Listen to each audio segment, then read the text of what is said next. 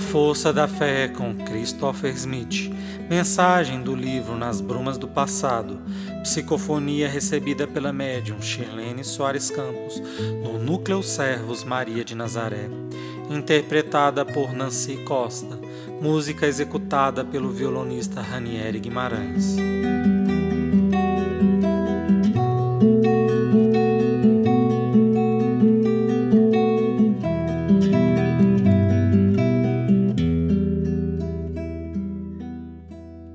Como adorar dois senhores? Paulo estava em Jerusalém diante do templo, falando para todos aqueles que quisessem ouvir. Observado pelos fariseus e por judeus e gregos, ele dizia o quanto amava e respeitava a lei, mas que muito mais ele amava aquele que viera humanizar a lei, que era Jesus. A lei era implacável e violenta, sanguinária e egoísta, tirando dos homens pouco que possuíam. Era um Deus implacável que punia de forma brutal aqueles que dele discordassem. No entanto, Jesus viera para que a lei fosse cumprida nos seus dez mandamentos e mais um, que nos amássemos todos como irmãos.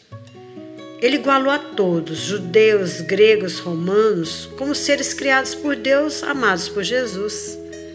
Dizia Paulo, dando ênfase a toda a perseguição que ele desencadeara, que ele se sentia diante da violência que praticara, o mais humilde de todos os seguidores do Cristo, mas que ele iria dar a sua vida, a sua inteligência, a sua força a serviço daquele que dera a todos um Deus Pai e a libertação do Espírito através da verdade.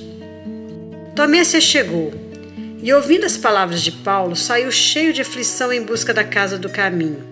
Ele disse para Pedro, Tiago e João que Paulo estava falando loucuras diante de judeus, gregos e de fariseus e queria trazer para todos eles a revolta e o ódio dos romanos.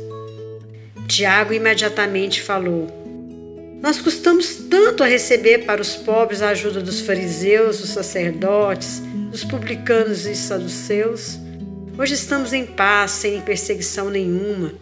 A casa do caminho tem alimento de sobra, porque estamos sem a perseguição daqueles que estão no poder. João, olhando o céu e lembrando de Jesus na sua humildade, nas noites à beira do mar da Galileia, nos montes, nas casas humildes dos pescadores, comendo o singelo pão e o peixe assado, falou: Tiago, na verdade temos alimento de sobra, temos panos para cobrir os leitos, mas temos tão pouco tempo para estar com Jesus, nosso Mestre e Senhor. Falta-nos tanto tempo para falar das grandes verdades que ele nos ensinou. Eu acho que Paulo, falando diante do templo para aqueles que seguiram o Mestre, está fazendo muito mais do que nós, na casa do caminho, recolhidos apenas nas nossas preocupações materiais. Preocupados tão somente se a lei está ou não está conosco, sendo que nós temos que estar com a lei divina. Nós devemos estar com Jesus. Na verdade, não me importa Tiago, Tomé, se vamos ter menos pão, mas que tenhamos o pão que Jesus compartilhou conosco.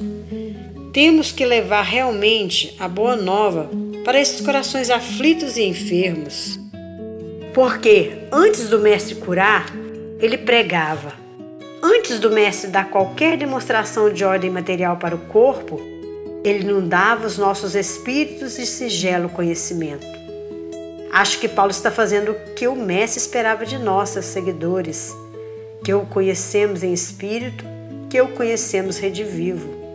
Acho que Paulo está fazendo muito mais, com muito mais coragem, com muito mais fé do que nós aqui na casa do caminho.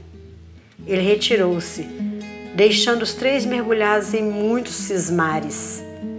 Temos que dar o pão material, sim, mas não podemos fazer concessões.